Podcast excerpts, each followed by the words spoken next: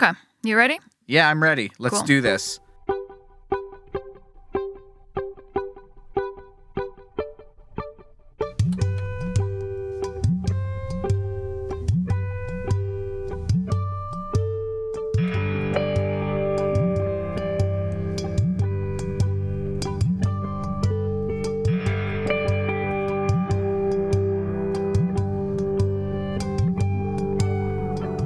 Listening to Speaking of Language, a podcast recorded at the Language Resource Center at Cornell University. Each week, we explore a topic related to language pedagogy and second language acquisition. This week, on Speaking of Language, I know what you did last summer. Well, not really. But Angelika and I are going to fill you in on our international travel and linguistic experiences of the past few months as we head into a new semester at the Cornell University Language Resource Center. Welcome to a new season of Speaking of Language. I'm Angelika Kraemer, the director of the Language Resource Center at Cornell University. And I'm Sam Lupowitz, the LRC's Media Development Manager. Today, we will talk about all the things we learned this summer. How exciting is that? I know. it's so, Sam, exciting. what did you do this summer? Well, here's the thing, because this is a podcast about learning language and and learning to communicate. And I felt most of the communicating I did this summer was with myself. So I don't.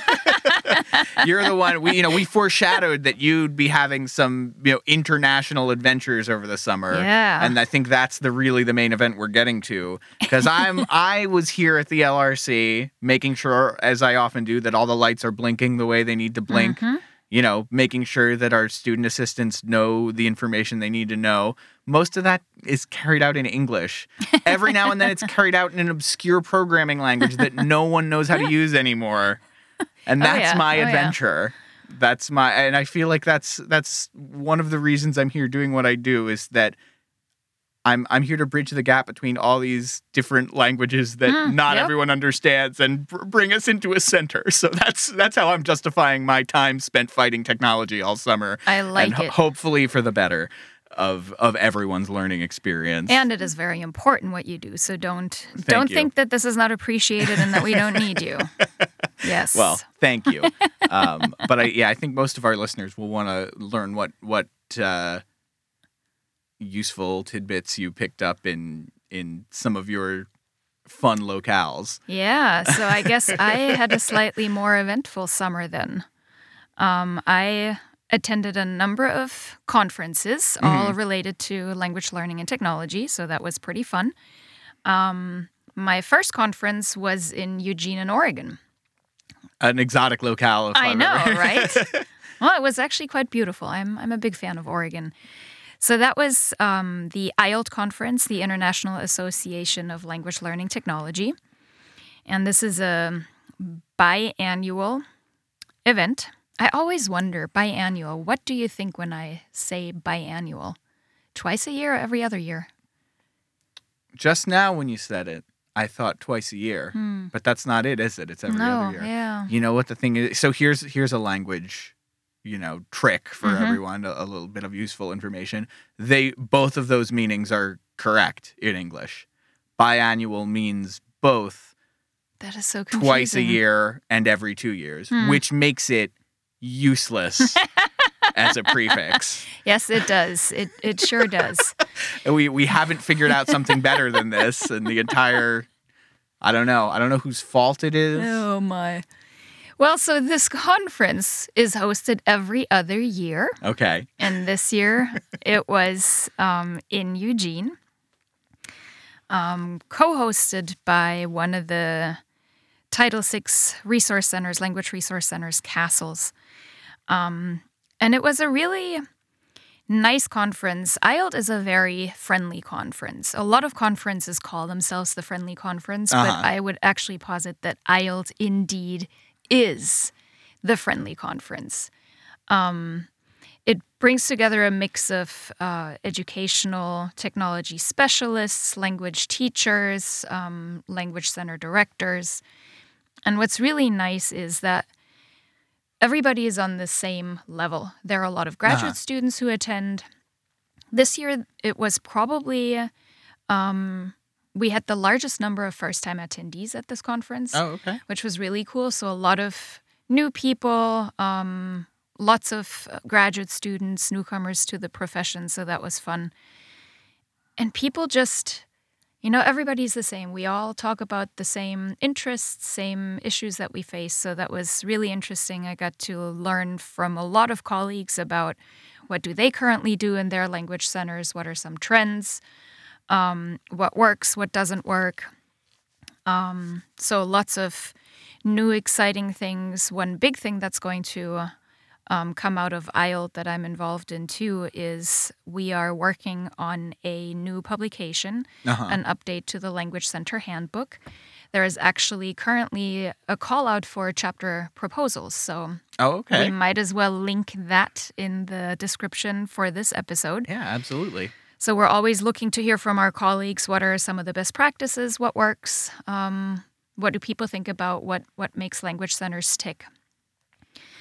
So that was a lot of fun. Um, some of the discussions evolved around uh, virtual reality, augmented reality. So Oh, that yeah. these are some of the fields that a lot of um, language centers are leaning toward and dabbling with. So that was something kinda that. I've been in, interested in and and has popped up as something we can utilize here. So I was I was definitely uh, you had my attention when Yeah. you brought that up as a a, a trend uh, as, Yep. it, as it were. Yeah, we'll we'll see we'll see how that goes. I remember when Second Life was the newest thing, and Oh, yeah. universities would purchase these islands, and everybody was like, "Oh yeah, this will totally revolutionize how we learn and how we connect." And then it kind of fizzled out within like a few years, and now That people is- don't even know what Second Life is anymore. Wasn't there? There was an episode of The Office when Dwight was on Second Life. Dwight and Jim were both on Second Life.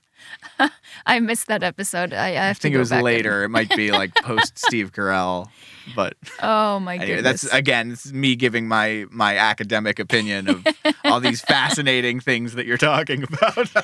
oh. I was on The Office. That's thank you. Yeah, I think we see uh, a lot of work in digital humanities, um, 360 environments, Mhm. and we've had. I mean, the portal. Remember when we had the portal Of on course. Cornell's campus? That was kind of like a season t- uh, season two. Uh, I'll, Yeah, I I, can it edit was- it in if I get it wrong. Back back in season two. So it's interesting just what what affordances we have now with technology. So Yeah.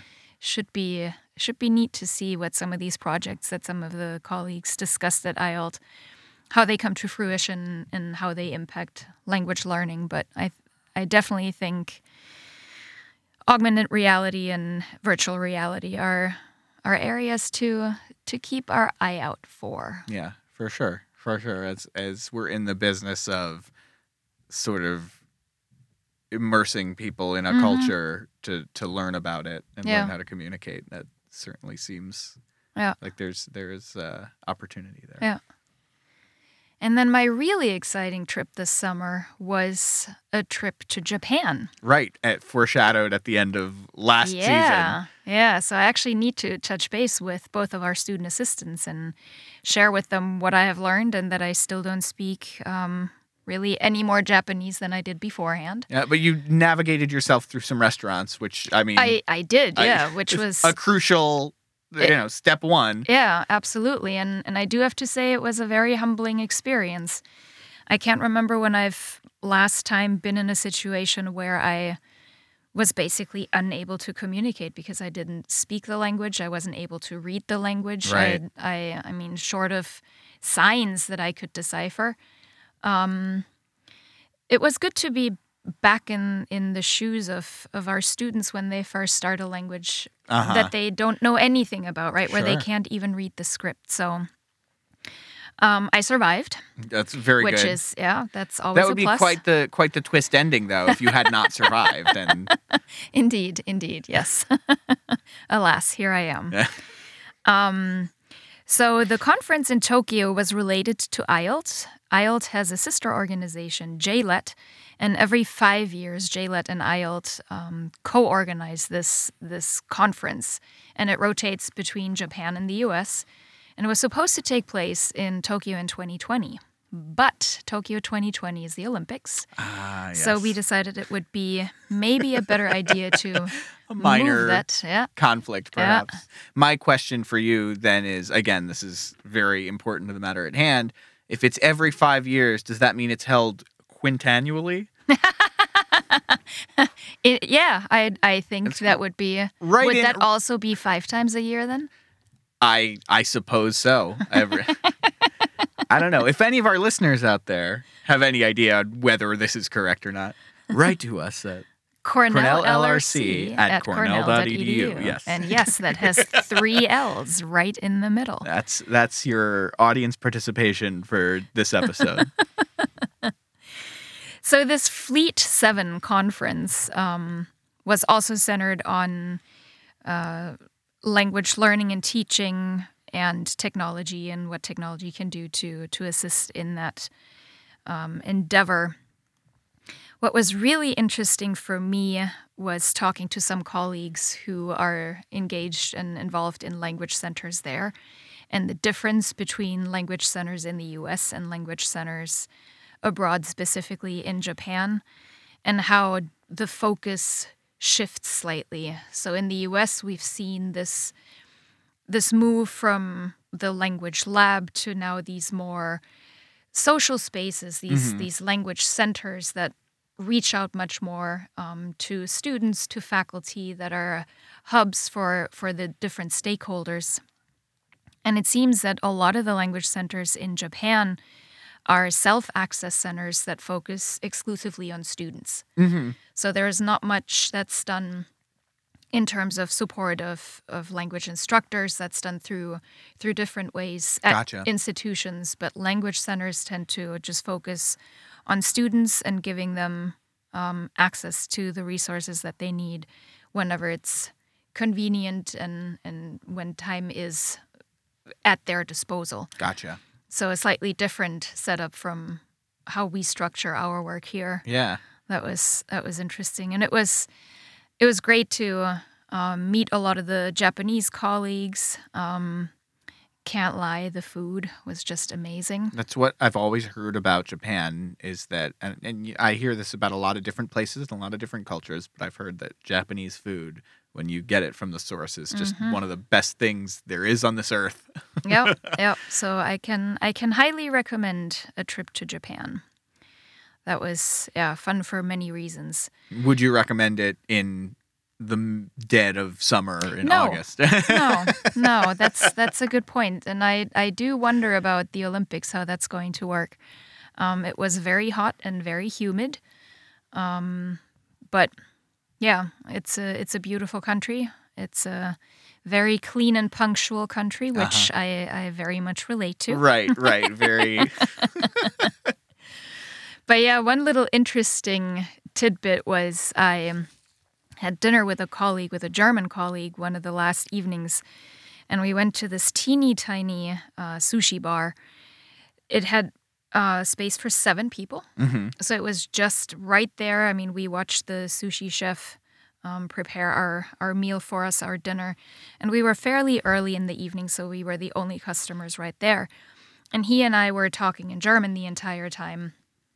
And um, because there was, we felt there was no common language between us and the sushi chef and his wife. Right. and they they had a menu with pictures so we just pointed to whichever set menu we wanted and not really knowing what we were getting. I mean some of the fish looked very similar to one another and we're like well this could be that this might be this. It was all delicious. We Uh-huh. still don't know what all we ate but it was really really good.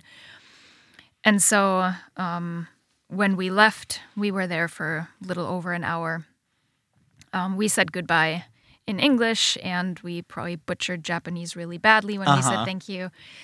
And um, the the sushi chef, he was an older gentleman, probably I don't know, definitely ol- in his seventies, and um, in German he thanked us. Ah, that was so funny. that's that great.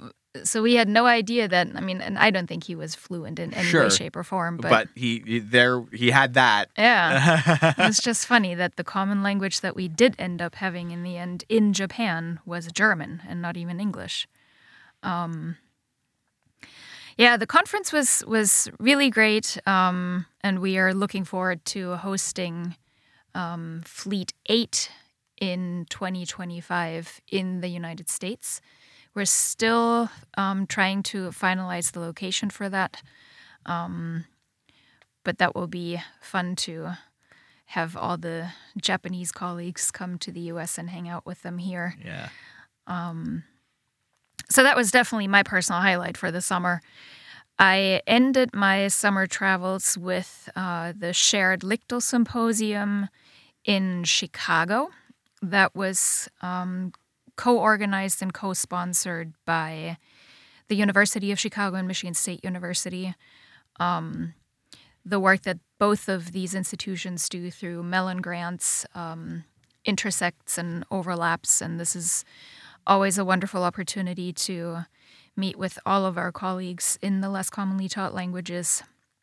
And I actually talked about our Jumpstart programs, which people were very interested in because we all are still looking for new and innovative ways to provide language instruction to our students that maybe goes outside of the traditional three, four, five credit classes Yeah. that lead toward a minor or a major. Um, and this is something that I think all institutions are trying to find solutions to. Um, But yeah, that was definitely a nice end to my summer travels, and I'm glad that I won't have to travel for at least four weeks now. Yeah, I bet. so I realized as I was all, you know, oh, I just hung out here and talked to computers the whole time. That's not true. Ah, Uh, because since the last episode, I had a significant uh, international adventure because I went on my honeymoon in Paris in May. right? uh, which feels like a million years ago Mm. now. But um, it was wonderful, and I've I'd been to France once before, but um, this was my first time in Paris, Mm. and uh, I was very excited because I, it's been. I mean, my French has been mostly uh, atrophying, atrophying. I guess you can use it that way since um, you know since high school, uh, and I was looking forward to the opportunity to use it again. And I was Mister Language Center. I said I've got months to bone up on my French, while I, which I didn't do at Yeah, all. yeah. And my wife was speaking so much more French than me, but. Uh, but it it does come back, and Yeah. I I enjoyed that. I enjoyed I enjoyed getting to speak a little bit of French and to just be there. I spent a lot of time at cafe tables with, Nice, with yeah. half carafes of wine and a lot of bread and cheese and, and steak and It Good. was, it was a good trip.